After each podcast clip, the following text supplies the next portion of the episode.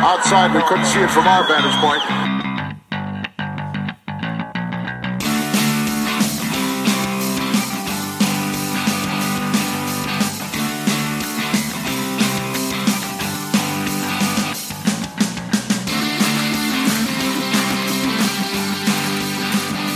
Hello, wrestling fans, and welcome to our Vantage Point, the Retro Wrestling Podcast. This is episode number 13. I am Joe Murata alongside Michael Quinn. How you doing, Quinn? Unlucky 13? Unlucky 13. it's or good. is it lucky? I don't. It's lucky number 13. wait, which one's the lucky one? The lucky one is the fans because they get to be with us for the Oh. next hour as we talk about the world of retro wrestling, some things we remember and some things we wish we didn't. Good to be with you guys this Monday, January 9th, 2017. Hope your year is going well so far. I'd say it's been a good year so been a far. 'cause great it's year. Only nine days. Only nine days old. Um, Quinn, I understand, before we get started here, I understand that people can subscribe if they haven't yet. You want to tell everyone where that might be? Oh, there's all sorts of tactics uh, involved with this.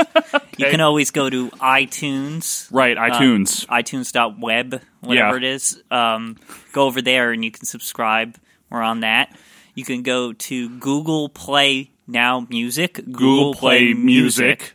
And you can go get it over there too. It's the same kind of subscription kind of thing. right? Uh, you can go over to the Stitcher, Oh, yeah, the Stitcher. Yeah. Right, right. uh, fm.radio. What's it called? player.fm. Player.fm, We yeah. are on that. It is wonderful. It is one of my favorite things. and you can always actually. go to the website too. Oh yeah, the Because we, website. uh, we have all the subscription links over there. You can even subscribe on SoundCloud if you want to listen to it that way. Aren't we also on something like with the blueberry? All right. The Who cares? Aw. but we are on the Blueberry. We are on the blueberry. Uh, B L U B R R Y dot com. Of course, Quinn. Ah. We are at the place to be nation. Oh, we are. what do you I- think of the place? It's a nice place. It's a nice, nice, you know, setup here. It's got a good couch, Nice decor. nice decor. And you know what else they have? I hear it in the background. They have other podcasts. They do. They have other podcasts. You guys should check those out. I don't want to fail to mention you can tweet at us at OVP Podcast on the Twitter. Uh, You Yep. can you can also email us at OVP Podcast at gmail.com. That is OVP Podcast at gmail.com. We do email. We do the email. We're up on that email. Yep, we're on top of that We're tech. on top of that tech. We're going to start today with uh, our first segment, of course, which is one thing that I miss. And it's something that I miss. I'll be starting this one. Quinn, this is going to surprise you. okay. If you've been listening to these past episodes, folks, you might notice that I have a, a slant towards a certain wrestling promotion. Uh, however, I miss WCW. The WCW. Well, I miss WCW a lot. I really do. I really miss it. I was thinking this the other day, and I, I believe me, we could go on for decades about some stupid decisions they made. I think this segment shouldn't be about It's, like that's what, what, they I was did gonna wrong. say. It's Like, not going to be. This is what I remember or These- what I miss. So some, it's, some things we you know, remember, and some- some things we wish we didn't. the thing is, is you know, we both got into wrestling right around the same time, Quinn and I, 94, 95. Right. And I got into WWF first, and I knew who they were even before I watched them, but. I saw that Hogan ticker tape parade thing that I hate so much. That was, I think, my first exposure to WCW in June Well, of that's, '94. that's unfortunate because that's some of the dumbest WCW stuff ever. It is, but I'll tell you this as a nine year old, as a 10 year old, 11 year old, and all the way up until they went out of business, it was nice to have an alternative. Yes, and I think I commented on this in a previous episode about if you wanted more wrestling, you could always go watch WCW. And it was good wrestling. It wasn't some No, like yeah, that was- cheap crap. You know? Yeah, it wasn't like an indie fed. No. like it was like no, this is like c- like has Turner money behind it, and like the ring is good, and the lighting's Right. good, and you know it's got some superstars, some of their own, and some guys that were from WWF. And Yeah. I mean, when I started watching, it was literally WWF Junior because you had Hogan, you had Savage, Dougie, and Honky Tonk Now- Man. Brutus Beefcake was there. to you know, be fair, go, I, go I ahead. feel like the majority of the roster was not just like WWF people.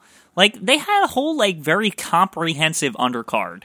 Well, they had Like- Big, Big Van Vader was there, Diamond Dallas Page, Right. Johnny B. Bad, And about that time, they were Arn starting. Anderson. To, I know, I know, it's a little early, but I know about that time they were starting to phase in cruiserweights. Like it was a little later, but I'm Late saying- '95 into '96, yeah. So there was that in there. Malenko, Mo- Mysterio, Jericho, Jericho came in later. Yeah, Eddie Eddie Guerrero. Yeah, They had such a good alternative to the WWF's product, even though they carried a lot of the same faces. yep. That helped the experience because you'd be familiar with these faces. You'd be familiar, but you also they had new adversaries. Exactly. Like, Y- they had new adversaries. Of obviously, the NWO blew that up in a totally different direction, in a Yeah. good way. Where you had, hey, that is that that Hulk Hogan? What's he doing here? You know, like that kind of thing. well, you know, you know what? It's funny. You were introduced to WCW with the Hulk Hogan thing, right? I saw it on TV and somehow. I and I knew. I remember when it was announced, and um, my mom's boyfriend, who's he kind of got me into wrestling. He had mentioned I, that was the first time I heard about WCW. It was like, oh, did you hear Hulk Hogan went to WCW? It's like a big deal. and you were like, what? yeah. anyway, but my first like I the, my biggest memories of like first watching WCW was the whole Diamond Dallas Page versus uh, Mark Marrow, Johnny B. Bad, That whatever was fun.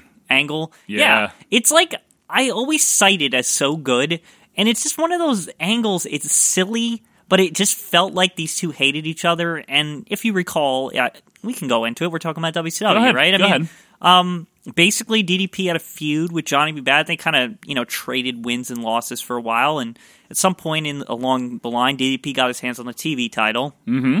and then their feud continued.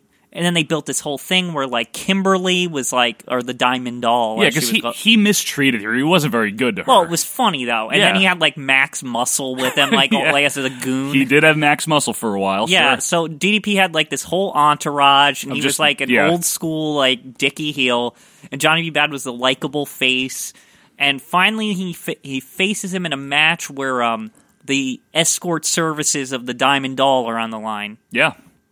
and Johnny B. Bad wins, and then she becomes the uh I don't Oh, know what wha- she was called. I think but- she was just Kimberly at first. Yeah, because then then Johnny B. Bad left, and they replaced him with uh, Well, the, the Booty Man. there in that was- feud. But before that happened, they had one more match. Yes. and this is where the whole angle came like became awesome. This is to one me. of your favorite things. You- It is go one. Of, ahead. it is one of my favorite things. I, it should be the one of my favorite things segment. But basically, they reveal that like DDP was rich because like Kimberly won like the lottery or bingo something, money. bingo Yep. money or whatever, and he was just spending her money left and right. Yep.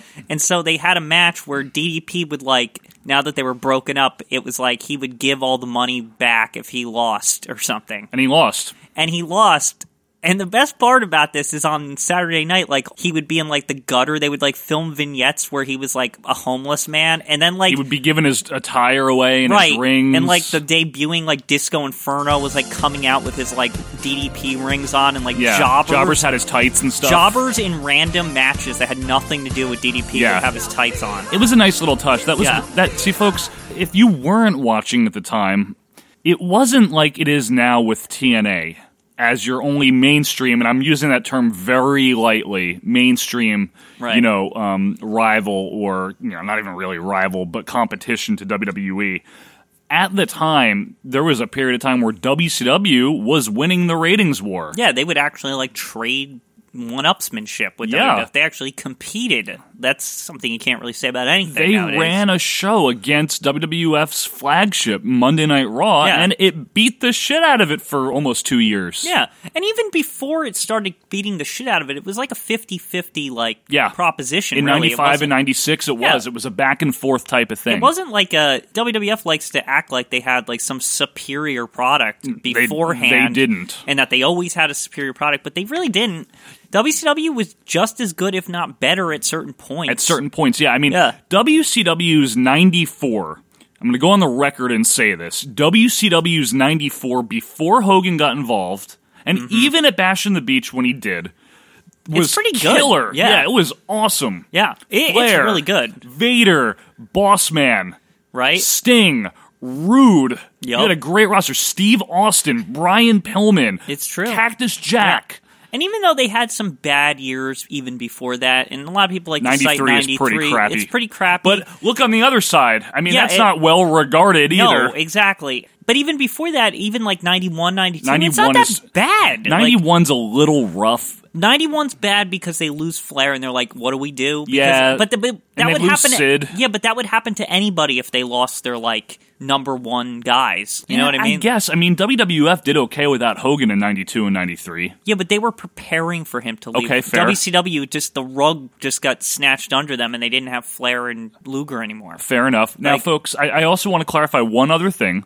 When I say WCW, I, I mean WCW, meaning post Crockett. Yeah, we're that's not- what I'm referring to. Yeah, and and to I- be fair to the Crockett era, that is like It's great. That's probably way better than anything Yeah. WCW ever did. Yeah, but- I'm not even talking NWA. Yeah. I mean, NWA is great, and that, but that's a whole different animal. I I'm- think WCW gets crapped on as a whole really because of the end rather than its highlight yeah, years. it got rough after like m- like 99 to 01. right. It was tough to watch, and I did watch it up until I didn't watch it in 01, did you? I watched it maybe until I didn't mid- really watch it in mid 01 or 2000s. even 2000. Yeah. Like, I kind of was like, once they, s- you know what was always like a marker to me? And I, Let's we- see if it's the same as it's mine. not, I'm not going to say the logo because we always say No, the that's a logo. joke. But like, one thing, and I don't think I've mentioned this before, but when they started adding like the hardcore division, I'm like, now this is just like copying. Yes. Like, it's like, there's nothing different. They moved the commentators to ringside after they were always away from the ring for Yeah, so that was like long. the WCW trademark. It's Yep. like the commentators were away from the ring. and then they put the refs in stripes,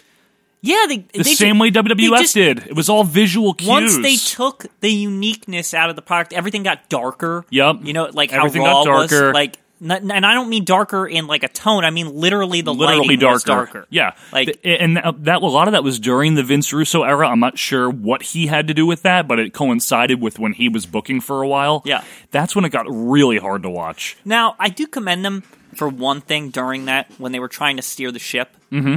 I think it was a bold move, and I don't think it gets a lot of credit. Is doing an actual reboot. They did in April of 2000, folks. Uh, they brought Eric Bischoff back. They brought Vince Russo back. Right. They both were now on screen, but in real life, working together.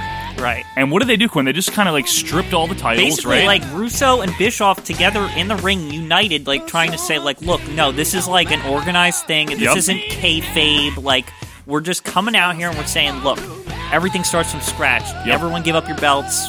We're rebooting the product. Sometimes I wish the WWF, WWE E now would do that. Yeah. because it's just so garbage. Like, right? we, we were talking that. if anybody would have the Yeah. courage to fucking reboot their product, WCW, I can say that much about them. They that had the balls to They had do the that. balls to just say this isn't working, They and we're sh- just gonna Yep. reboot everything. but Like, didn't it turn into, if I'm not mistaken, and this is probably why it didn't work, didn't it essentially turn into the NWO rehash, but instead of it being the NWO, it was the New Blood versus the Millionaires they Club? tried to, which on paper isn't a bad idea.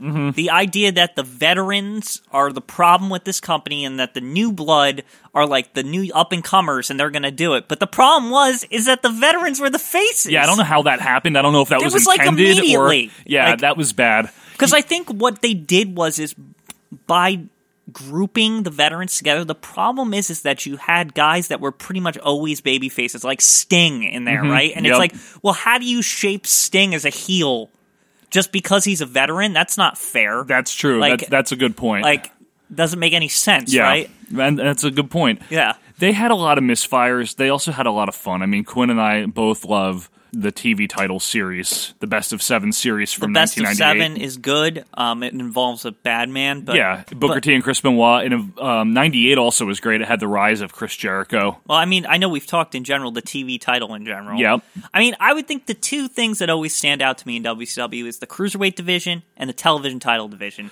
They were like the crown jewels, the unique aspects of WCW and all the ring Right. work. Even the stories were good in there. Like that Johnny B. Bad DDP That's a thing, great that was little a TV story. title thing. That's like, a, yep, it was. It was Yeah. a great little story. Uh, I would say that one of the things about D- WCW that I always noticed as a kid, and I notice now, and it's a credit to the way they presented themselves. It's a credit to their announcers, to Tony Schiavone particularly, is it sounded important yep. when they were wrestling. Yep, this it was al- a sport. this was a sport and they were going to fight for belts and that they were like they always gave this aspect like that there was some kind of like the whole world of wrestling was like there was other federations but WCW was like this is where I know they said the big boys I know it's a cliche but this is like Mm-hmm. Look at where- the adjective. yeah This is where the big boys play, huh? Look at the adjective play.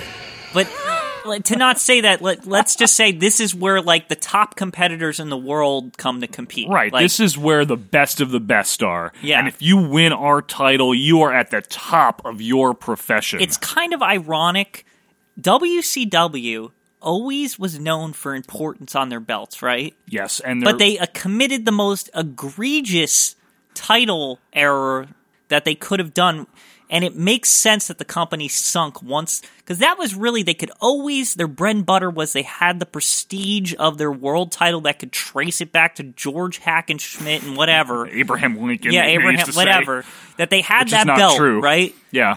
and then by giving it to Arquette, that's when they like that's when it was like that was the last thing they could always hang their hat on and say we have the the, the world title like You're not a wrestler. Now, baby, is that any way to talk to the heavyweight champion of the world? Oh, good God. I I don't know, Quinn. I don't know if that's what did them in. That's like puking on a pile of shit. no it was like I, they were already in the toilet I by the argue time though they gave like it to Arquette. it's a mentality thing it's it's that Who did he beat for it? That's I can't even Jeff remember Jarrett. that. Well, it was like Jeff Jarrett and DDP in like a triple cage thing or something. So and so, Jeff Jarrett had the world title. Yeah, that and ain't like- no better. and it was at least he's a wrestler. Yeah, Like uh, Vince Russo won the title too. Last week on Nitro, I proved to the entire world that at any given time, I could become the WCW champion. Vince Russo won the title, but Vince McMahon won the WWF title, so whatever. I didn't say that was good. Yeah. But my point is is that once WCW could like they didn't really have anything at that point, right? By that point. Mm. By now, 2000, yeah. Now the last vestige that they lose is having the prestige of their belts. I mean, they got rid of the TV title, which was so important. True. They they kind of demoted the cruiserweights like they were garbage. They like they Kiwi unmasked and all that crap. Kiwi. Kiwi. They Jindrak. Yeah, Jindrak. no, well, Jindrak, I will what's his say name? Jindrak and all them. That cares? was part of the whole like young tag teams movement. That was fine. They, they were the sucky like Yeah, they weren't Sean good. O'Hare. Sean O'Hare and Jindrak, whatever. But that was fine because it was like, okay, young, young Yeah. is fine. That's fine. Yeah. But when you get rid of your TV title and you you make your world title look like bullshit, why Hey. should I ever care about anything in this company anymore? The finger poke didn't do them any favors It either didn't, with but the world at least, title. At least it's about who's holding it, and even I if it's a guess. finger poke, it go it went to Hulk Hogan. It's fucking Hulk Hogan. I mean, it's Hulk, it's they Hulk can Hogan. they can shield a little bit of that. sure. So Because you're it's saying Hulk Ar- Hogan. Arquette? You're not saying Arquette was the nail in the coffin, but you're saying it was a f- it was like a bit of a fatal blow. Right, because you're you're basically your bedrock is your titles. Is the guy from Scream? no, wins no. the title. I'm not saying he's the bedrock. I'm saying Yeah. your titles themselves were a big bedrock of this company, right. and to just like they're done. Like, how, you- what else do you have left to hold on? It's just an indie fed at that point. with a very expensive television deal, and Yeah. that's one of the things that wasn't picked up. And that's what happened, folks. It just unceremoniously was bought by Vince McMahon. No TV Yeah. stations would pick it up, and it's been over 15 years now, going on 16. Sometimes I wish that there was suitable competition. Right. And um, I didn't want to end it on a bad note, but um, I wanted to just remember the good things about WCW. I mean, there were so many good moments too. I, I don't, I don't want to just stop there. I want understand. to say like, listen, like Luger winning the world title from Hulk Hogan. Even though it was only for a few days, that It was, was so huge. happy. Yeah. And, and the time that Dean Malenko was Cyclope and, And unmasked and- against and, uh, Jericho, um, and sure. Jericho didn't see it coming, and, and cru- he Yeah. was like this horrible cruiserweight champion Sure. that was making a mockery. Yeah. And again, Bedrock, the titles were respected, and you had a guy disrespecting it, and he was big heel because of it. Yeah, that's very true. Like- there was a lot of great moments about WCW. What made them great is when they were different than Yeah. WWF. Exactly. When they had to or tried to become a light, watered down version of WWF, it didn't work. No. Because that wasn't the heart of WCW. Their core audience was coming because it was unique and different. Yep, and It because of wasn't the WWE. because of the tradition, because Yep. of the history, because of loyalty. You know, say what you will about Ric Flair in the later years, but I said this in an episode. What he represented was that tradition in that time.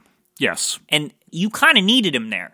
Like, even if he Yeah. was just going to lose or whatever, because he wasn't winning anymore. not really. But it was the idea that Ric Flair's there and that he's a carryover from the days when they were you know, the best. Right. Savage, take or leave him. Hogan, take him or leave him. Right. All those Right. WWF guys, but Flair, that was WCW. Yeah, he- Flair and Sting. Flair and Sting, that was them. We're WCW. Yeah. So that'll wrap it up on this segment, folks. I um I also wanted to mention one little minor thing. Bret Hart always seemed to call it the WCW, WCW. which I thought was very funny. but anyway, speaking of funny, we're gonna take a break. We'll be back right after this. Promotional consideration paid for by the following. We're back with WCW. Goldberg's in trouble. Ming to the front. Back he goes to the turnbuckle. Into the gut. But Goldberg rebounds with a headbutt. Ming on the outside. Ming gets a chair. Goldberg gets a chair. This could get ugly. They're gonna. They're gonna. Well, they're gonna eat pizza. Little Caesars WCW meal. Get a free WCW motion card when you order two medium pizzas for just $9.99. Collect all four. Pizza, pizza. I'll trade you these three for a Goldberg. Nope. You're listening to Our Vantage Point, the Retro Wrestling Podcast, the fastest growing weekly episodic retro wrestling audio podcast in the world. Welcome back to our Vantage Point, your retro wrestling podcast this Monday, January 9th, 2017. Quinn, I understand there's something going on about us being this growing Oh, audio. you mean, you mean we're the something. fastest growing weekly episodic retro wrestling audio podcast in the world? yeah, I think that's right. that's right? us, yeah. And you can help us grow. B- You can follow us on Twitter and you can tweet at us. You can tweet us pictures, you can tweet us thoughts, Yeah. questions, comments, There's complaints. other things you can do too. What else can you do? They can give us a rating on iTunes. You know what? That would be nice, actually. That would help us out. Maybe we can get that Colt Cabana, you know? yeah, we, we can Oh. Catch up to surpass him. Colt Cabana and and uh, you know all the other the the the list. I don't know what it's called. There's like an NXT the, The the, list. Rush. I, The I forget what it's Rush. called. I, I don't know what it's called. It's I, it's the, The only re- clap. it's the only wrestling podcast I ever see on the new noteworthy. And one day I want to catch it. It can't be that noteworthy if you don't remember the name of it. Yeah, the, the Rush. It's, it's some NXT podcast. The Rush. something about Ant- Hawk. I don't know. Who knows? Oh. I never listened to it. That's but- fine. so, our next segment, folks, is called What Do You Think of? Quinn is going to ask me what I think of something. I don't know what it is. Let's find out. okay. So this one, I always like to make it fun for the what do you think of? Yes, you do. So, what do you think of? Drum roll. Uh oh.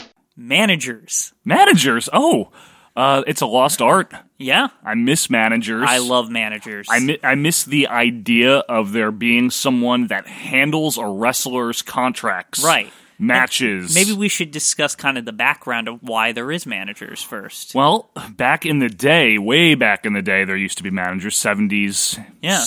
sixties. Mostly prominent. They started really in the seventies. I Yeah, would say like 70s. having like big time managers. and what they would do basically is their whole idea is that they would be the mouthpiece for their wrestler. Right, and, And- that's the bat behind the scenes, but there's also the kayfabe. The kayfabe is that they were handling all of their contracts. They were signing the matches. They were handling the purse money. They were handling the money, right? yeah, like that. There was like just by them existing gives you this background kayfabe world that there's like some kind of business involved in just the wrestlers wrestling. Right, exactly. Like- that there was more than meets the eye. It wasn't just a guy in a bathing suit punching another guy in a bathing suit. right. If you look at wrestling before that era, I mean, really, managers kind of coincide with wrestling starting to ramp up and get bigger. I would say in the '70s, really. I guess so. I don't know of any notable managers from before the 60s. I mean, I know Bobby Heenan was already managing in the 60s. yeah, but I mean, he was also probably wrestling in the '60s. He was also wrestling in the 60s. Blassie was an early manager. Right. 70s. But that kind of brings us to, I guess, the first managers. The wave. Of, The first- the- the wave, big three, right? Well, the, WWF, yeah, had Yeah. L- Captain Lou Albano, Hey, paisanos, it's the Super Mario Brothers Super Show. who was immensely successful. Excellent manager too. Yeah, as a mouthpiece, I mean, he was unparalleled at the time. He made people hate him and his wrestler. What I like about Albano is that he could.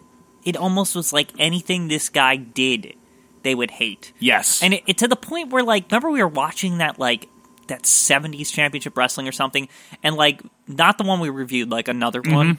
and like Vince is just like the disdain in his voice. Yeah. He called him like a big fat slob. Yes, he did. He called him a big fat slob. It was like he was universally hated. People just couldn't stand the guy. he drew heat. He drew money. He would do things like um if he was managing like a Japanese wrestler, he'd say fake Japanese. Yes. Like like as if and because it was like the 70s and there wasn't like the internet and people couldn't like look up what Japanese sounded like. they just thought he was they thought he was probably like some evil foreigner or he was like co- he was like mingling with evil foreigners. Right. He knew their language and stuff and that he was just like this crazy guy basically. Right, and then you had a guy like Freddie Blassie, classy Freddie Blassie, who the Hollywood fashion plate, right? Right, he thought his he was nickname. better than everyone. Thought he was better. He called was everyone rich. He was rich. He called everyone a pencil neck geek. Right. And those pencil neck geeks out there don't know what's going on. He also infamously or famously, depending on one, how you want to look at it, managed the Iron Sheik. Right. and he was what Quinn? He was the Ayatollah Blassie. With and the- there you go again with the more heat. Yup. A, a lot of the managers, I always feel that in those early days, those big three was it was a lot about capitalizing on foreigners, and that if a manager who was American was managing a foreigner, he would almost like adopt Yes, the the like m- like the culture. sure, Like, that happened. just to piss off the crowd. Absolutely. because you have to remember when Blassie was doing this, it's like there was the whole Cold Iran War, too, also. the Iran oil crisis Uh, oil was only crisis. a couple of years before. sure, the and- hostage situation. and, and the Iran Contra scandal Mhm. and all this stuff. Like there was like a, it, it kind of coincided with the news and stuff, right? Right. The manager's job, up until it became a lost art, which I guess we'll get into as we go on, Yeah. was to draw heat, right? Draw money and make people want to see the matches of the guy that he was managing Right, and also talk for him if you and talk, couldn't talk for him. Yeah. Now, sometimes it seemed like it was neither here or there with um, the talking part early on. From what I'm seeing when I'm watching older stuff now, there's some guys who can talk and have managers, but they're just big heels. Right. Absolutely. And and we should also clarify the the really successful managers, the really notable ones, they were usually heel managers. Face managers were and still are very nondescript. Well, it does. It doesn't. I never understood why a face would need a manager. Well, how Like, about Arnold Skoland? He managed Backlund and uh, San Martino before it that. wasn't all that really was is to make Backlund look more squeaky clean, basically, It And was like- legitimate, maybe? it's- yeah, it's like oh, this guy's got like it's. Arnie was almost like a coach rather yeah. than a manager. Remember, he sat. We were making fun of him Yeah. because when we reviewed that one a couple weeks ago, he sat in the chair but at ringside. I don't know if there's any vignettes from the 70s or anything, but I would just envision there would be something where Arnold Skolan's like training Bob Backlund in a gym or something. Like that's like what he is. I, yeah, you're probably right. know, That's like- probably the, the mentality with It's, it. he's like Mick or something from Rocky. He's like Nick from Rocky, but not But- as entertaining. Let's let's get through this big three. Yeah. the the Grand the Wizard, Grand Wizard who wore like a turban, which is automatically makes him a heel. but he was a white guy. He was just a he He's was kind a of like an Italian guy. I Skinny, think. uh, probably Jewish. Yeah, I Er- don't know Ernie what he was. Roth. Yeah. was his real name. Okay, so- yeah, he was Jewish then. and he just was like a skinny guy in a suit. Well, to begin with, I see nothing sensational about Rocky Johnson except his delusions of grandeur. Yeah, he was just sleazy. He was he was just he was basically before slick. He was kind of the slick. I guess if you want, yeah, the C level manager, sure. Right. He was the low tier manager, but he was kind of slimy,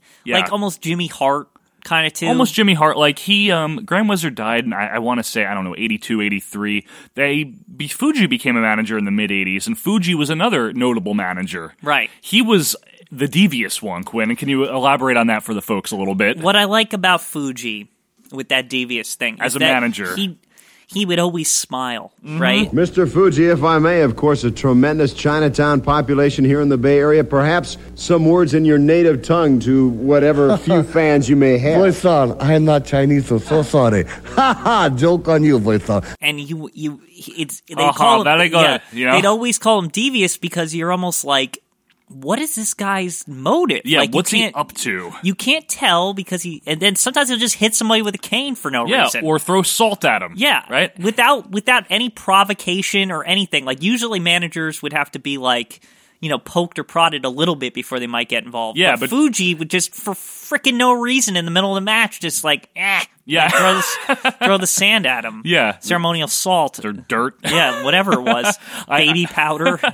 I liked Fuji as a manager. I do like Fuji. And then the the cool thing about Fuji is that they kind of kept going with him. Like they would like do the Fuji Vice with Don Morocco. Yeah, which is like, great. Yeah, there was like this weird like also Fuji kind of sense of humor kind of thing. Yeah, he was an entertaining character. Yeah, and he also could be serious too. Absolutely, and another guy like you didn't like him at the time, you know, No. like no one did. You're not like, oh, that Mr. Fuji is awesome. Right. It's a different era. You're like, no, kick that guy's ass. He's Exactly. throwing salt at the people. and I he's like. plus he's evil, he's got the evil foreigner and E- evil foreigner, And right? I would say Fuji's a good transition if we're going to talk out of the big three. That Yeah. basically, if you wanted to look at how managers were originally, the way the WWF worked was basically it was those three would manage basically all the heels. Yeah, a lot of heels. If you were managed, you usually meant something. there wasn't really heels who didn't have a manager. It was there before was a then. period of time where it's Yeah. true. It was rare to not have one Right. if you were a heel. right.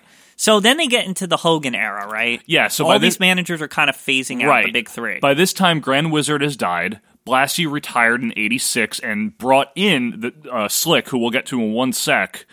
And then um, Albano became thank heel. you. Mm-hmm. Or he became face, face. face, Sorry. So Albano became face. So then we bring in a guy like Slick. you bring in the slickster, right? And the slickster now, I love the slickster because it's like no shame. This character, like right, like Why in the world would a man who is a former Intercontinental Heavyweight Champion, a man who is respected and cheered and loved, adored by these revered media? Why Don't you shut up and give me a chance, but I got to say you onion here. he clearly looks like he's either a pimp or a drug cocaine dealer, dealer. Yeah. something nefarious that somehow he got money, and all of a sudden, but it's he's- very shady. It's not on the up and up, right? Right. Like Gorilla used to say, I would not buy a used car from Yeah, the slickster. Or I wouldn't trust him as far as I can throw him across Right. the street, Jess. Yeah, You know, exactly. something like that. and it was just slick was he was slick He was slick. he, He was the- literally was slick The Doctor of Style. he was the doctor of style You're, where's he getting all this money you could never figure it out It was never really explained.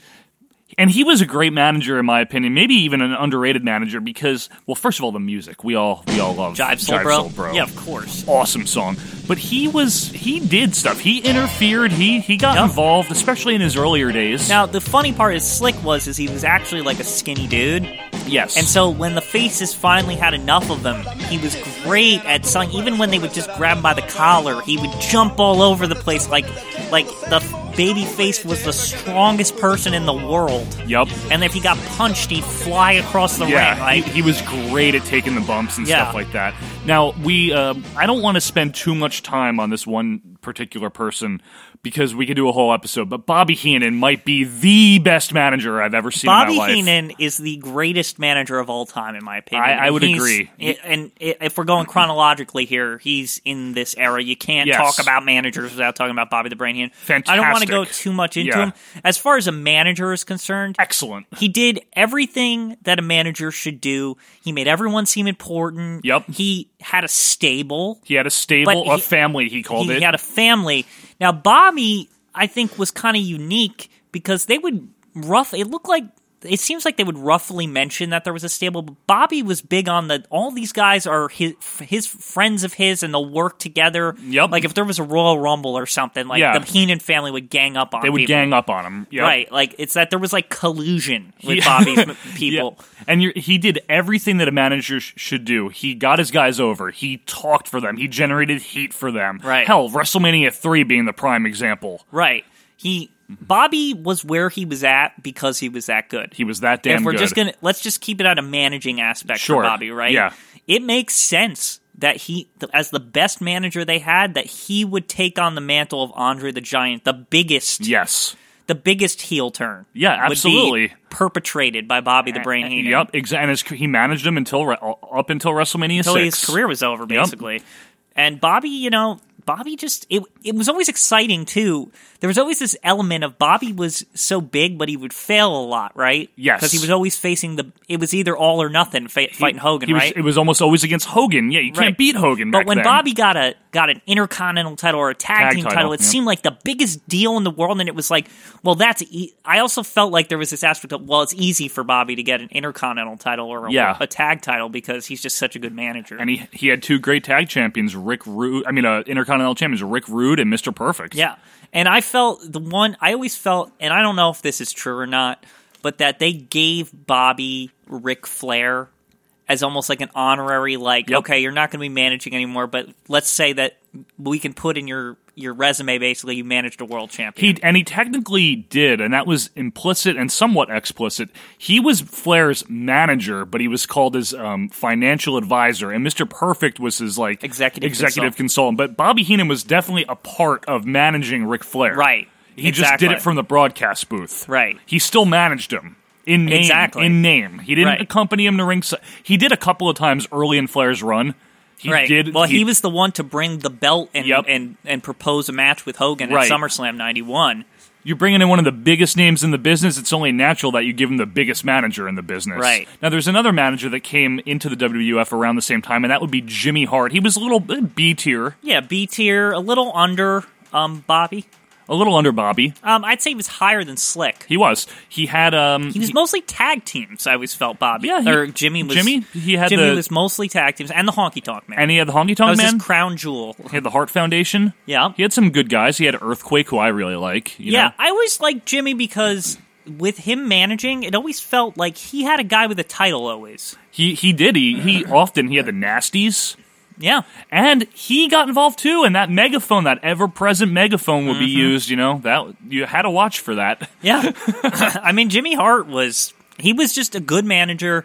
He was good at being obnoxious. You know, baby, I've managed a lot of great tag teams in the past, but I have never, ever managed a tag team like I am managing now. Let me introduce to you, I call him Rhythm and Blues. I think that was Absolutely. like his like he was- his strength is that he could antagonize a crowd. Right. And um, when he turned face, he became irrelevant, Oh yeah. especially as a Hogan crony. I Forget always like about that it. gorilla called him a pipsqueak. Oh yeah, and Yeah. even Bobby Heenan would, but he would pretend he wouldn't. He'd be like, "Yeah, that little runt." Yeah, He'd be exactly. like, what did you say? It was almost like the other managers resented because Jimmy Hart, if you look at his He resume, was is kind of successful. successful. He Yeah, had tag champions a lot. He had the Intercontinental Champion. he always Sure. seemed to have a champion. He Like, did. He was a successful manager. Yeah, exactly. So yeah, Jimmy Hart. Are we who we forget now at the end of the eighties here? From the end of the '80s, I mean, that's that's kind of the the the big three, or if you count Fuji, the big four of that era. Right. What happened is once Bobby wound down, you had Jimmy Hart still. right. You had Harvey Whippleman. Like, who Yeah. cares? This is where it gets rough, and this is where it starts to kind of end. A bright spot was Cornette. Clarence Mason. Clarence Mason was okay, yeah. Yeah. And uh, you'd have Cornette to say was kind of okay. he was all right. He's I not still- as I- good as he thinks he is. Oh yeah, without question, Cornette is was not the best manager, right? No, Like, he was good. I always felt like he never wanted to take a bump because he took too many in NWA. Well, or yeah, something. he fucked his knees up. Yeah. Um, but you know what? We got to give a couple of honorable mentions here to some some good managers before we wrap up. Paul Heyman Yes, Paul Heyman or Paulie Dangerously. or Paulie Dangerously Now, then and now. I mean, he he's is kind of the to me he's the only guy that's carrying the manager mantle anymore. he's the closest you can get to a Bobby Heenan type. Yep. He might be almost as good. He's but not. Paul is more serious. He's more the, serious. The idea is that Brain was the, the idea with Brain was it was almost kind of like Brain's supposed to be smart, but he really isn't. He's Ki- doofy. He's kind of doofy. yeah. Paul Heyman is literally like a maniacal genius. Yes. Like right, like he's an evil genius He's an rather evil than a Than, genius. than a smart guy. Yeah, that's true. Like- and he's you can trust him to, to do his damnedest to get something over. I can't believe he's he, what he's doing right now with Brock. How Yeah. he how, how he turned that that stupid loss. Yep.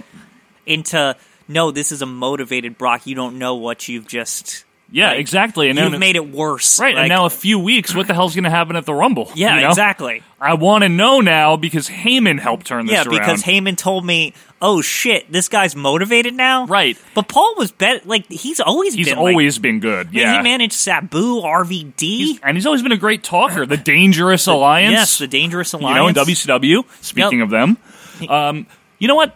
I thought early Sonny was a great manager too. She was. I like the idea of her using people. It's all, it, it's all akin to Sherry, really. Sherry was the best female manager yeah. ever. I mean, before we even talk about Sonny, you have to say Sherry. Yeah. I mean, we had a whole thing on Sherry, but yeah, and you can check it out on YouTube, by the way. yeah, you can. And Sherry is just what what more can you say than what we said? One of the best there's She's ever one been. of the best there's ever been.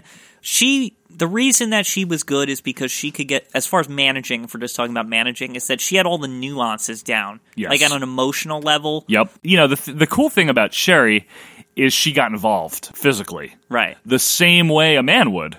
I mean, Yeah. that was that was cool. yeah that she was a femme fatale She was a femme fatale. Now, I got to say and it's sad that he's no longer with us. One of the up and coming managers in my mind, we got to see him live a bunch of times was um, Larry Sweeney. larry sweeney wow He was he was you know what he should have Awesome. been he was basically the successor to bobby, Bobby the brain Heenan. Heenan. like he would have been like the best thing ever he like, was awesome. He he could do it all. He could take a bump. He could get a crowd pissed he could off. talk, he was he great. Could talk. He, he, I, I- he could he could manage a stable. Yep, he did. Sweet and Yeah. Sour Ink. Yeah. Quinn and I had the privilege of seeing him numerous times at ROH. I I loved him. Yeah, he was fantastic. Really really good. So the manager in itself, I mean, you got you got your Paul Heyman. Eh, Summer Rae was good for a while at ringside. She's okay. I mean, She I feel like they was. never give her the chance. No. The funniest Summer Rae managing thing to me was when she uh, managed Rusev briefly. That was so stupid. But yeah. she was funny about it because she would like call him like Ruru and like and how she proposed to him. She was like so in love with him. yeah, Like she may not be much in the ring, but Summer's actually pretty talented. she, she's is. pretty. She's pretty good. I'm glad to hear that because I always she is just I there's something about her. Like Yeah. I don't know what it is, but she's just very good at what she does. she had some. She has some some nuance. you know, Yeah. some character. she might they might not give her the chance to have that They never nuance, will. but when they whenever they do, If. it comes out, yeah, especially that Rusev thing and hell, she even like w- the Fandango stuff was fun. I liked her with Fandango. I liked how she would react to things at ringside. It was like his match mattered. Yeah, exactly. and- like she's hanging on his every whim. So I guess to wrap this one up, I mean, yeah, I'm glad you brought that one up, Quinn. Managers are definitely something that, uh, when done right, really enhance the product. Exactly. Don't you think? I agree. That's why I brought it up. I think so. Yeah. And it's sad that there aren't as many of them as there used to be. Now everyone has to deliver their own horribly scripted promo. You can't have managers anymore because Nope. the everything's scripted. The whole point of a manager is they're ad libbing, basically. Yeah, that was one of their original things to talk. Right. And if they can't even talk on their own at, of their own accord, then what the hell's the point of them? Yeah, now you got 20 guys in a room writing stuff for people to say. Notice the only guy that they let talk is the only manager they really have is Paul Heyman. Yeah. That's true. It's a good point. Yep. So we're going to transition right into our next segment, Yep. which is called One of My Favorites. And Quinn, one of my favorite things, I think you'll like this one, Yeah. was the Winged Eagle belt. Oh, yeah. I love the Winged Eagle belt.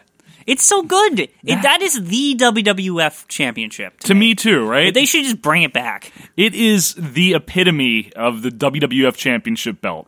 Yeah. And folks, if you don't know what the Winged Eagle is, that was the belt that was used. Hogan was the first one to wear it. He wore it to the ring at the main event, February 2nd, 1988, to fight Andre. I love it just looks so squeaky clean It- at that it- point, yeah, doesn't it? Like brand new. bright like gold. Yup. Like the gold is just shining. Yep. Like it was the one awarded to Randy Savage, of course, when he won the world title at Right. WrestleMania 4, and then it passed through the hands of Hogan, Ultimate Warrior, Sergeant Slaughter, Yep.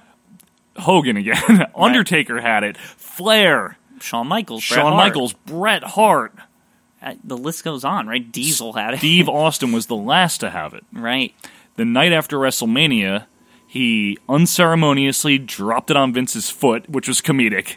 Now Vince, and Vince brought it gave back him one more time, if I remember right. It was like for Kane or something Yeah, like you that, know in what? like a in it like a case. yes, Like- I'm glad you brought that up. Yeah. Sometime in like September of 98, Vince was going to award the world title because it was vacant Yeah. after breakdown pay per view. yeah. And it was the old winged eagle. And I in was the I got case. excited. So did I, was, I was like, oh, oh, good. They're gonna go back to this one. but of course, Austin crashed the ceremony, possibly with the Zamboni. I'm not Yeah. sure. I think they, yeah, and then I think he won the title back that night, and then the smoke and skull appeared. We just after that, never yeah. saw the um. We It never, saw the came winged back, eagle. Yeah.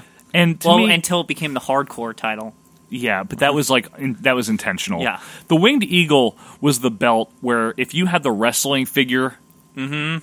and you had the belt, you wanted to make your guy win that title so you could put it on him and see how it looked. Now the Hasbro one, it was like silvery though; it wasn't gold. I, always- I always know, but I bothered me. loved the way it looked. yeah, it was awesome.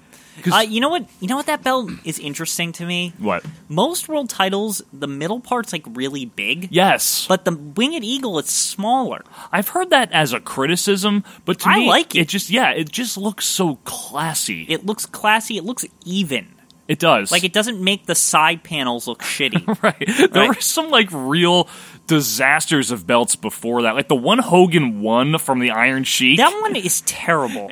You know why it's bad? Why? It's just got too much going on on it. Like it's got like an Olympic man in the front, and it's like it's like just a stupid circle. It's got that It's stupid green. green. It looks like a hubcap on the Yeah, front of it. yeah, so it makes that look like a hubcap. And then like the other problem with it is is to hold those little platelets with all the champions. It's like super wide on I know. the sides. Like it's almost like wider than the belt itself. Yeah, it looks really doofy. It's terrible. It looks like a collection of like silver plates. I like to think the champagne melted that in this Andre Hogan celebration. very nice of Yeah, you. you're the champion now. Yeah. yeah. That's nice of you. I'm really proud of you. And then Hogan had a decent one, like in the mid '80s, like WrestleMania, like uh, two That and one's stuff okay. like that. That one's The okay. One at three. yeah, Yeah, that three. one's not. That's that, that one's okay, but that's like it's like almost like the prototype because it starts adding that like hump on the top. yeah, it gets thing, humpy on top. which is what the winged eagle kind of was. It was like a circle that kind of came out a little bit of its Yeah. shell, right? It just looked like champion to me. Yeah, and yeah, it's just it's a better belt, and it is not the first small design belt like that because if you notice, the world title in the seventies is kind of like a smaller oh yeah. design. Well, they had a different guy making them back then. They, They had, all look the same. Yeah, I know. They had Reggie Parks make all those belts in the '80s, and uh, he did the IC, he did the tag. Those like those crappy ones before the good ones. No, right? no, Reggie Parks did the good ones. Oh, I'm he did the saying. good ones. He did the good ones. I was going to bring that up actually. Yeah, we can talk about other belts too. um, because I like the whole series of belts from that era. I like what the tag belts look like. I like what the intercontinental Oh, God. title, the intercontinental. I mean, the I intercontinental. Everyone love- loves what the I intercontinental. love To this that. point, they brought it They back. actually brought it back. It is still the intercontinental, but the but the I think really the tag belts get overlooked. They were great. They those belts look like one of them is a big deal, not just like they look like a guy could come to the ring by themselves and those could be a world title. Absolutely. You know, It's like- a great belt. And not to mention, in that era, I know it's un- completely unrelated, but the million dollar belt also. Oh looks yeah, awesome. of course. Like, I mean, only a couple of guys have ever held it. You yeah, know? and Virgil's. Virgil one of was one of them. Steve Austin was one of them. Yeah.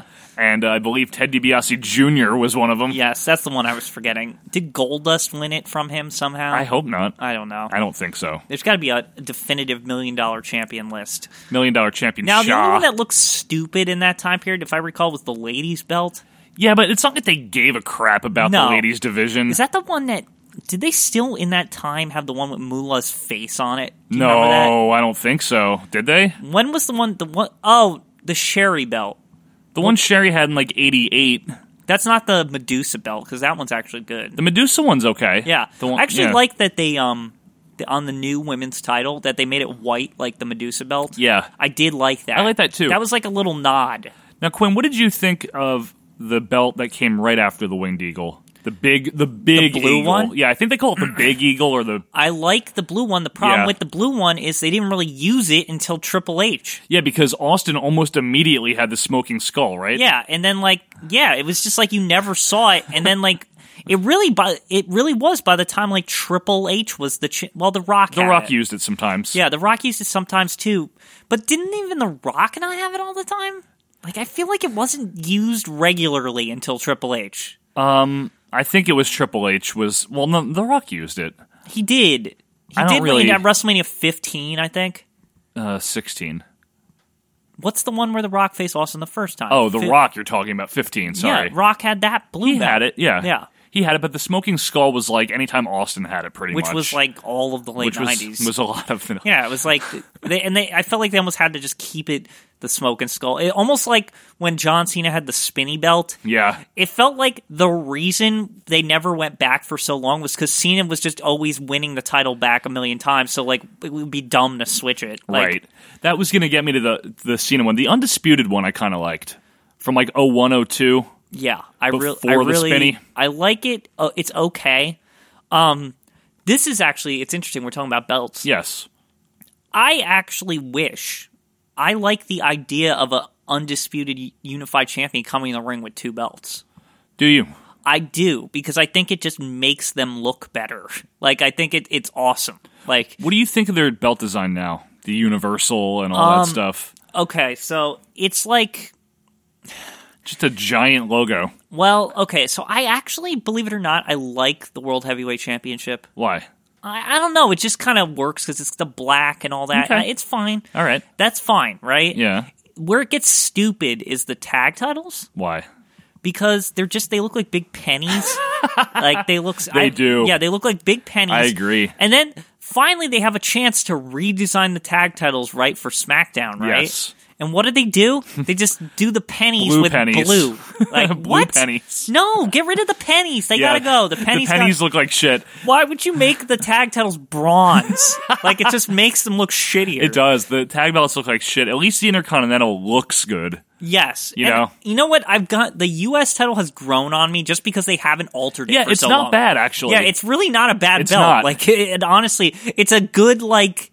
You know, it's a good successor Yeah. to the other U.S. It's title. solid. Yeah, It's it's, solid. it's solid. Yeah. You know, you know, what one of my least favorite belts from WWE was was the redesigned Intercontinental in- in '98 yeah. when they got rid of the classic. I liked design. it at first, Ugh. and then Horrid. actually, it was over time I started hating it because it just felt less and less m- m- meaningful. What, like a 16 year old designed that? It Yeah. looked like shit. It just looked terrible. It looked like garbage. It looked like an unlicensed, like Korean video game belt, it's funny because like it does, Mister Ding Ding versus like Chip Chop Boardwalk.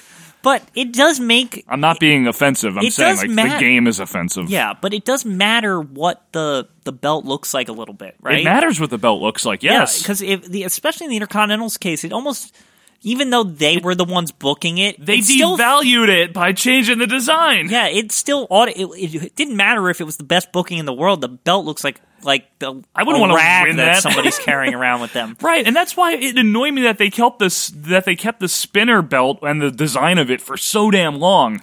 You just Something look like about a this- tool holding that thing. The thing with the spinner belt is if you notice. After even John Cena had it, they took the, the spinner. It didn't spin Didn't spin any- anymore, And it but- actually looked okay once it didn't spin anymore. I don't know if I'd say it looked okay. It was it was accept. I kind of again. It some belts just grow on you no matter how dumb they look, True. and that was one of them. It just kind of Yeah. grew on me. Well, Like it, it. That's all. It's not. I, I'm not saying it's good. it's not. Yeah, the winged eagle is my favorite the winged eagle without question. without question. Yeah, I mean it is the best. An intercontinental title, close second. Um, Yeah, sure. an honorable mention though, TV title. WCW TV title was great, We're mentioning TV title again in this episode. and big but gold belt. You can't beat that. I mean, that's a great belt too. I'm You don't like it? neither here or there with the big old. The big old belt is good as, like I said, a unified secondary belt that you're holding because that it, what it look- was? looks like a legacy belt. That's what it was. Yeah. in E. WWE. Well, I'm saying as WCW's main title, I didn't like Yeah. it as the main belt. it was better than their world title that they had in like the mid '90s Yeah. before they got that What did belt you back. think of the original cruiserweight title? It was okay, kind of like whatever. Yeah. Not a huge fan of it. Did you like the um ECW title? Yes, That's a I unique did. title. Yes, I Uh, like the ECW title. it, it with the like kind of barbed wire Yep. like etched into it. Yeah, that version of it. yeah, had a that good one's look pretty to good. It. And I actually like the E ECW TV title was pretty good Yeah, wasn't that somewhat like the Intercontinental, if I'm not mistaken, or was it at their first, but then they ECW fied it once they had a little money. right? Yeah. Okay. That Yeah. version I'm talking about. So So there you go. That's one of my favorites, though, Quinn. yeah, it's Is a the good one. winged eagle. It It's a good just- one because I love the winged eagle. Yeah, You had that with you. You looked like a champion. Speaking of champions, folks, we'll be back right after this. In trying to make an artistic statement, one should be careful not to let one's personal aroma do the talking. In order not to offend the critics, I recommend Right Guard Sports Stick. It provides maximum protection and the freshest scents, a sublime palette of odoriferous emanations. After all, a true artiste should be remembered for his inspiration, not his perspiration. Right Guard Sports Stick. Anything less would be uncivilized. And welcome back to our Vantage Point, the Retro Wrestling Podcast. We thank you for joining us on episode number 13, January 9th, 2017. Quinn, we're reviewing something. Yes, we are. Oh, we're reviewing one for you, folks. This, this is a fun one, actually. We both enjoyed watching this. yes, we did. This is a co branded show, the WWF and the SWS, the Super World of Sports, is what this stands for. For some reason, I, I kept thinking it was the SWF. You SMS, you kept Uh, saying SMS or something. yeah, like this is S- PMS. what is this? this is SWS WWF Wrestle Dream. So I guess it didn't happen. Someone dreamt it. It's like Mario Two. Oh, Yeah, it's of like Mario wrestling. Warped is in it and stuff Yeah. like that. April 1st, 1991, so we're about a week removed from WrestleMania, and this is in Kobe, Japan. Makes it particularly interesting because of that. Yeah, exactly. It's right after WrestleMania 7. And I really don't think any kayfabe storylines apply here. No. other than Hagen being the champ. Yeah, Hagen's the champ. Yeah. We'll get to him.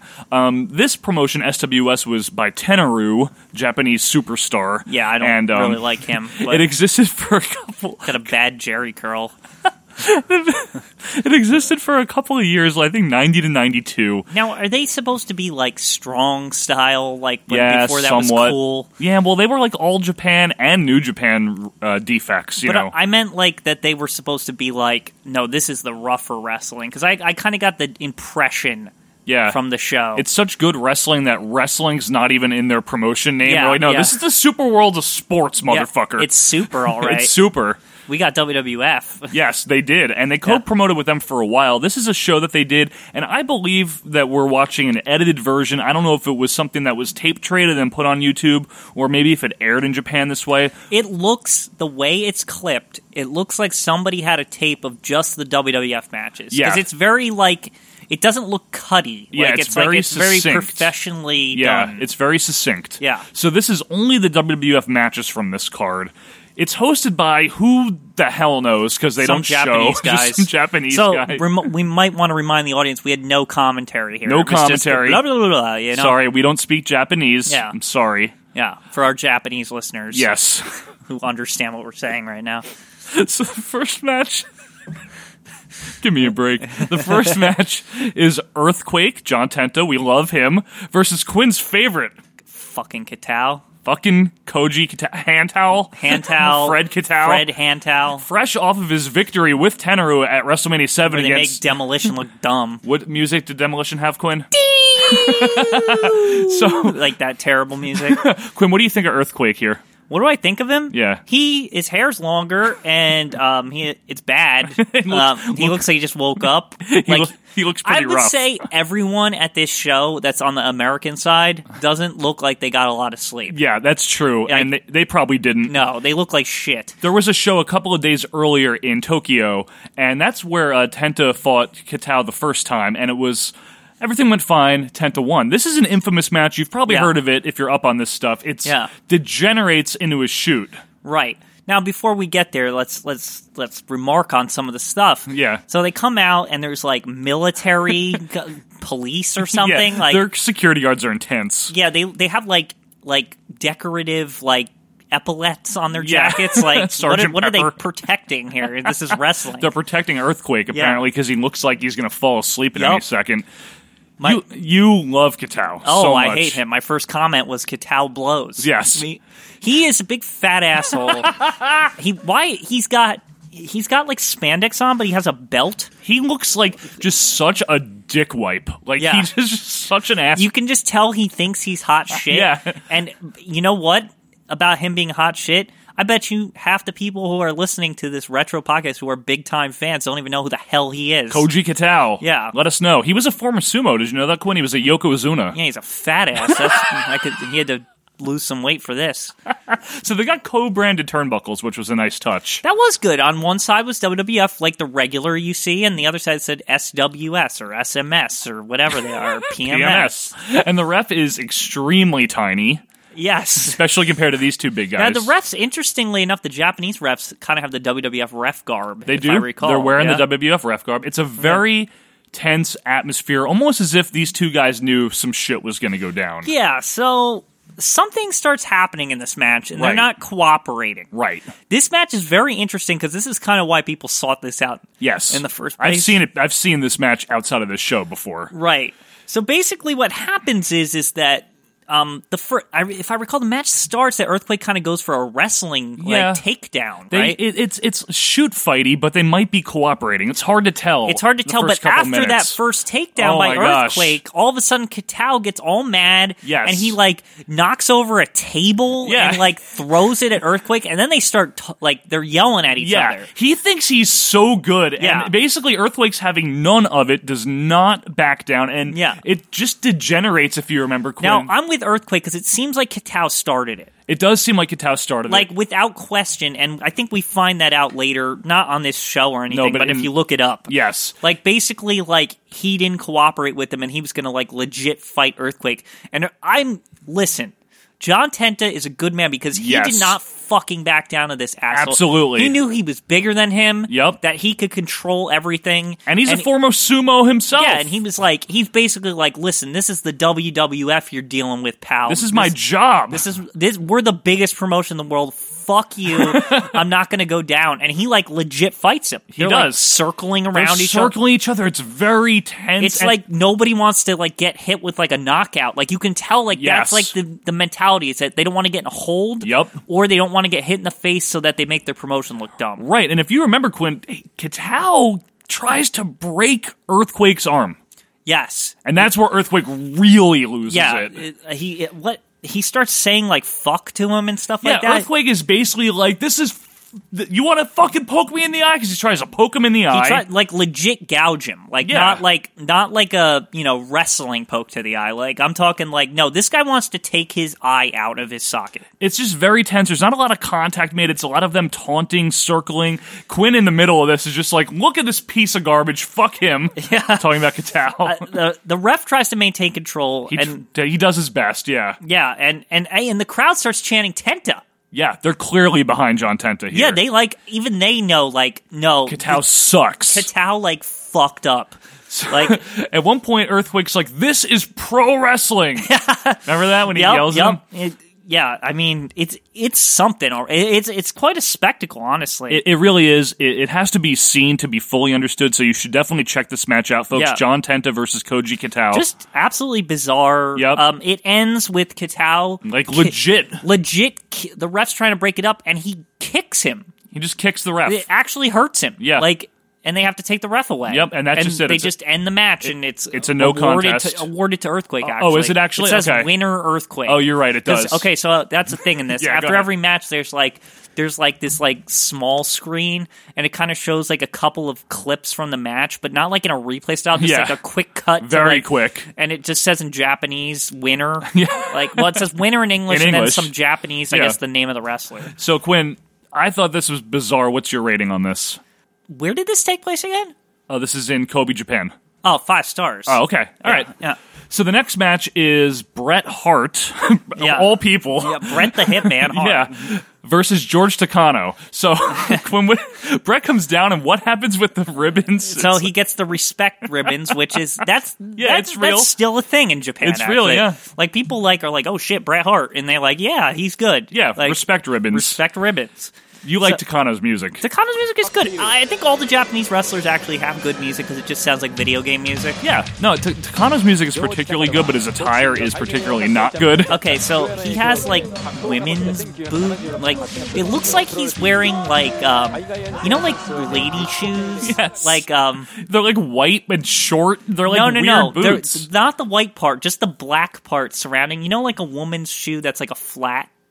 Yes. That's what he looks like he's wearing with socks, but it's p- all part of his boot. He So- also has like a Beverly Brothers cape. yeah, he just looks like a lady. He looks like Tito Santana dressed as a Beverly brother in lady shoes. yeah, he looks like a complete idiot. Is what I said. Brett, honestly, and I love Brett, and I know he didn't always give it 100%. He looks like he could give a shit about being Again, there. he looks tired like the rest of them. Yeah, exactly. Quinn thinks Takano looks like The Rock. Yeah, and with stupid shorts because they're like longer green, like neon green. yeah. Now, we kind of notice Brett kind of works this as a heel, like subtle. Yeah, it appears to me that Takano is supposed to be a face in Japan, so Yeah. they're like they don't want to kill that because they're in their home Yeah. territory. So, So, so Brett's kind of like a subtle Yeah. heel, and he's also got his WrestleMania 7 gear on, like Yeah. exactly. Takano hits a pile driver. Big deal. But you know. Brett like kicks out. Brett kicks And out. a pile driver in 91 is like a big deal. Yeah, um, Quinn keeps calling a Takano uh, Tato. Tato. Yeah, but like potato. Yeah, and the announcers um, keep saying Brett Hardo. Brett Hardo. I'm not being mean. That's really what they said. That is how Oh. they pronounce it. And Brett's kind of like it's just funny. I'm just noticing the way he was wrestling. He's being like kind of assholic, but Yeah. not like rule Like breaking heel. aggressive. Yeah, he's just being Like- kind of jerky. Yeah, he's just wrestling a heel style. Brett with the Boston Crab since, since he wasn't using the sharpshooter. yet. Yeah, which is interesting. Yeah, that is weird. It was like he knew he wanted the submission Yeah. hold, but he didn't. Now, have what the I like sharpshooter. about this Boston Crab spot is Takano does push ups to get out of it. Like, Yeah, like actual literal legit push-ups. push-ups while he's in the Boston Crab and like pushes Brett out of it. Yeah, that was a cool. That was a cool um, escape. I thought. Yeah. honestly, and so it's back and forth. Then Yeah. Takano hits a spinning heel kick, Yup. big splash, Big splash, top rope for, for, the, the win. pin. Yeah, good, good match. I thought. Quinn, what do you think? Um, what was the nationality of the crowd? Uh, Japanese. Oh, five stars. Okay. Yeah. right. So then we move on to one of Quinn's favorites. The Macho Man. That's right. Against one of Quinn's least favorites, Tenru. Ugh, Jerry Curl Tenru.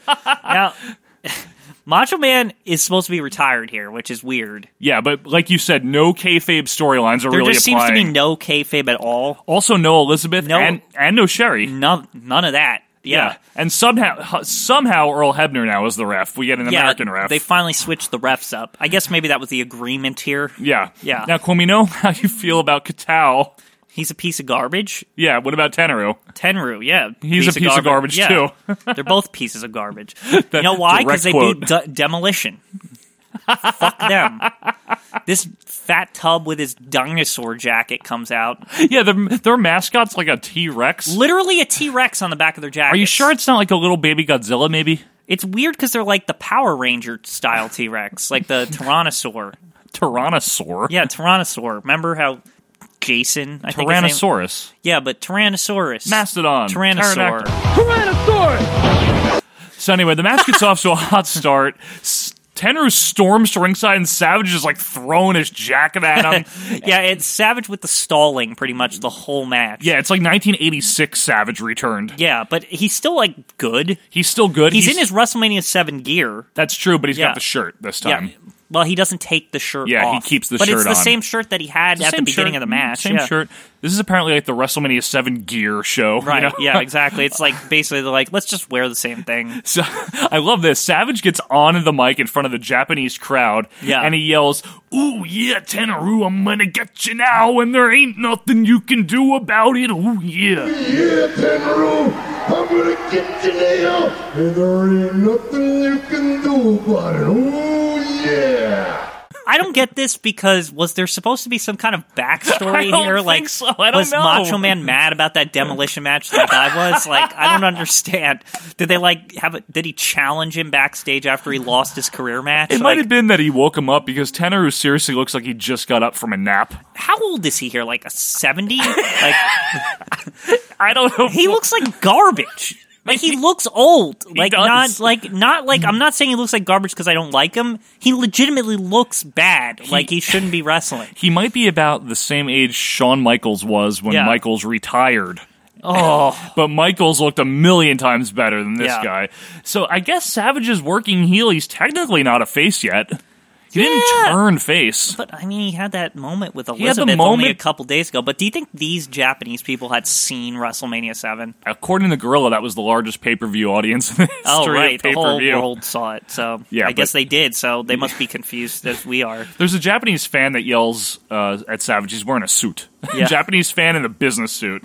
Awesome. Yeah. And then so remember this one, Yeah. Savage shittily like offers a handshake and then just takes it away and he yells, "You ain't nothing." It's so weird. Like the Savage, even his heelness is not normal. Yeah, I like know. It's, it's like very bizarre. It's like he just keeps trying to antagonize Tenru because Uh, he's just boring. Right, so they they brawl to the crappy ringside table, the same one Katao threw Yeah, they- earlier. it's, it's back in his place now. Quinn, you have an interesting theory of I what- said, I, I said, this guy thinks he's good because they beat Demolition the week before with the crappy music. so that makes Katao and Tenaru good. They just think they're good. yeah, and I also commented about Savage. I still don't get why Vince thinks he needs the shirt because he looks really good here. it's true. He does. I Yeah. don't know why. I would I would also like to take this moment to mention that I do not like Earl Hebner.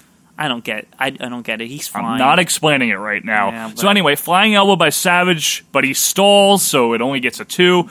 Teneru with his, his finisher, the power bomb, but Savage kicks out. So they've kicked out of each other's finisher. There just you like go. WrestleMania Seven. Yeah, this guy is no Ultimate Warrior.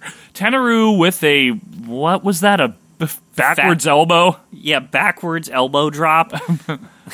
I, I don't even remember saying this honestly. I noted it for you, though. Yeah. I said fat fall on him move question mark. That is awful. Yeah, you better kick out of that macho man. And then Quinn says, "Yeah, poke him in the eye. He, sucks. Fuck him. Fuck him." Yeah. Savage hits another elbow, then a second. Yeah, and Teneru Teneru's still still- fucking kicks Yeah, out. what the fuck? Who is this guy? Why is it's, he must? I own the promotion. I can just kick out of finishers by like legends. This prompts you to say, "I hate Teneru." Yeah. What the fuck? It's the Macho Man. Like, come on. And then Quinn proceeds to explain that SWS stands for what? Small wrestling shit.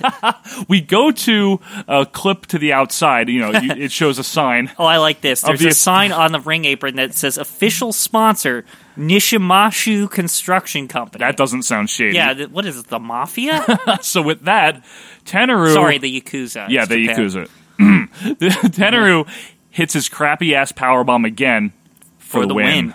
He beats Macho Man. Quinn, you you love that, right? Talk about only winning because Yeah, you own yeah. the company. That's what I. That was exactly what I said. Yes. I also said, good thing this company went out of business because it sure does suck. I mean, their logo is a T Rex And then it just shows on the screen winner. winner. This fat ass with the worst power bomb ever. So Quinn, uh, what would you rate this? Um, what was the Kobe? Yeah, Oh. Kobe Japan. Do, do you think they went to Ribera after this match? Yeah. Five stars. Cool. So next match, we get some imitation Brutus Beefcake music. That's what I thought of it for Yoshiatsu. As Yeah, he I, I, I'm reading the notes. I thought it said Yoshitatsu. it's I not Swear. as he takes on Hogan. For the world title. For the world It's title. on the line. What did this guy do? I don't know, but I'll tell you what. He's not te- if he was Teneru, he'd be the world champion. Yeah. after this, but so, so this is Japan. yeah. So Hogan is so much more likable in Japan. Well, he's like a real wrestler. He's basically like, "Fuck you, I'm here." There's none of this like, Yeah. "Ah," tearing the shirt like No. all dramatically. Yep. He is so much more serious looking because he Yep. knows what the Japanese crowd responds to. He's serious and he's doing like move moves, like not like like playing his face style where he's like getting beat up the whole time Yeah, by like he- punches. like, you know what I mean? Like, yeah, he looks good here. He really does. and his finisher isn't the elbow drop, like The they're- leg drop, you mean? The leg. I'm, s- I'm sorry, leg drop. It's the it's the axe bomber, axe bomber. which is basically a lariat. yeah. This is a pretty good little match, I thought. Yeah. I mean, Hogan does his usual Japan style. He's I don't want to blow it out of proportion, but he's a decent mat wrestler It's something in Japan. that he doesn't get credit for is that Yeah. really the whole time he did really know how to wrestle. Like Yeah. he wasn't just some jabroni that could like sit on people and like win. He knew what crowds wanted and he worked Yeah. accordingly. It really highlights, yeah, it really highlights there's a reason why Hogan was the best in the world at the time because he could adapt to anything. We've seen him, just to go off on a tangent here, we saw a great brawl with him in Japan, I think from 90 against Stan Hansen. Remember That's that? really It's an good, yeah. awesome brawl. He can turn his style on a dime, really. Like Sure. he can just be whatever he needs to be and it's no there's like really no like question in my mind why Hogan is probably one of the best of all time. It's like right here it's just on display. Absolutely. Like- and and again, I don't want to say he's like the best mat wrestler ever. No, he's I'm not. not. saying he's the best wrestler. I'm just saying he knows how He to knew what he work was a doing. crowd. Yep. probably the best crowd like worker ever. one of the best ever. Yeah. And this is a great, you know, decent, fun little match here. Uh, Earl Fuckner is the ref again. Just Fuck him. So this has a little interesting bit of psychology. Yatsu keeps avoiding the axe bomber. yeah, Hogan finally hits it. yeah. It's basically a fight till Hogan can hit that axe Yeah, bomber, and he wins with it. Yeah, not not the most like amazing match, but I mean it was Yeah. it was fun seeing Hogan just um. It was very fun seeing Hogan Yeah. in Japan. I like seeing Hogan in Japan. I- it's different. yeah, I always get a kick out of Hogan in Japan. I do too. So Quinn, what'd you think of that match? Um, was this like a title match in Japan? Uh, yes, it was. It was in Japan. Oh, it's five stars then. There you go. Okay. So overall, I thought it was a great little show. I mean, it's a great show. Every match was five stars, right? It was a nice little show. I did want to I want to bring this up to you, Quinn, as an epilogue. Okay. This isn't in our notes or anything, but Okay. just because you like Tenaru so much, Oh, oh. and we like Japan Hogan so much, in September of '91 there was another show, There was. and the main event was Hulk Hogan versus Tenaru. okay, how who wins that? Tenaru kicks out of the leg drop, Well, that's not Hogan's Japanese finisher, so that makes sense. kicks out of the first axe bomber, No way. but finally Hogan gives him two more and pins his ass. Oh my god. Tenru is garbage. Like why does everyone think he's so good? I don't know. Why did they think they could center a promotion? It's no wonder that PMS went out of business. PMS can only last for so long. Yeah, it's only temporary. So, folks, there you have it. We have reviewed something. Yeah. SWS WWF Wrestle Dream now from we April can say 1st. we pla- have Japan wrestling in our repertoire. yeah, we really uh, the retro Japanese wrestling podcast. That's what we are now. Add that to our resume. yeah. You hear that? You hear that, all you wrestling fans? You hear that IWC? we we we've we've really um we're peaking right We've now. upped our game, Yeah. folks. Hey, we are the fastest growing weekly episodic retro wrestling audio podcast in the world, Include including Japanese wrestling, Including- retro re- Japanese wrestling. Maybe next time we'll add uh, some lucha libre to our resume, Yeah. Quinn. Uh, folks, I want to remind you as we wrap it up here that we are going to have Scott Keith with us, with us in a few weeks. Oh, Keep really you now? Posted on the date. Yeah, he's coming back. Oh boy, He's coming back for the Royal Rumble special. are we flying him in this time? Or And I, I think he'll still do this one from Canada. we should do that show from Japan. It'll be our best one ever. Yeah, we'll, then we'll get, get five stars on the internet. Folks, it's been a great time.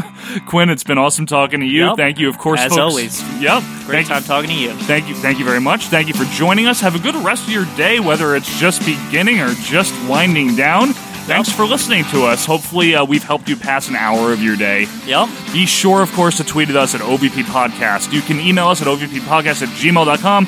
That is OVP Podcast at gmail.com. Subscribe on the iTunes, right, the Quinn? iTunes, the Google Play Music, the Stitcher. Go to the website, ovppodcast.com. Right. We got everything there. You We- don't have to look. It's yeah, all you- there. It's all there. YouTube, we're on that. We're not on MySpace yet. I checked. Yep. Look, maybe Japanese MySpace next. That's like the next. I'll have to look for that on the internet. Folks, have a great rest of your day. We will see you next week. See ya. Five times World Wrestling Federation champion. This belt is just a toy. It's like a trinket on a Christmas tree, like an ornament. The belt that I want is the one that the great Muta has, the IWGP belt.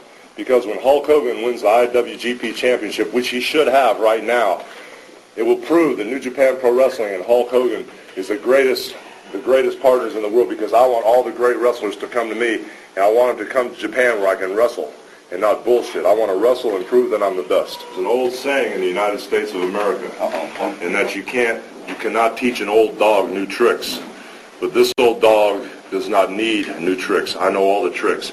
I've proven that I'm a survivor. I've proven that I'm a leader, and I will not quit professional wrestling. Many, many people you've seen quit and come back, quit and come back. But if you watch Hulk Hogan, I have never quit. I will always be here. And now that I'm back in Japan, tonight was a great night for me because I was very worried because Muda is a brand new star. He's one of the best New Japan has. And tonight, it was fun. It was easy. I want bigger challenges. I want more opponents. If Antonio Inoki has time to step down from his government job of the Senate, I would love to wrestle. Will you stop?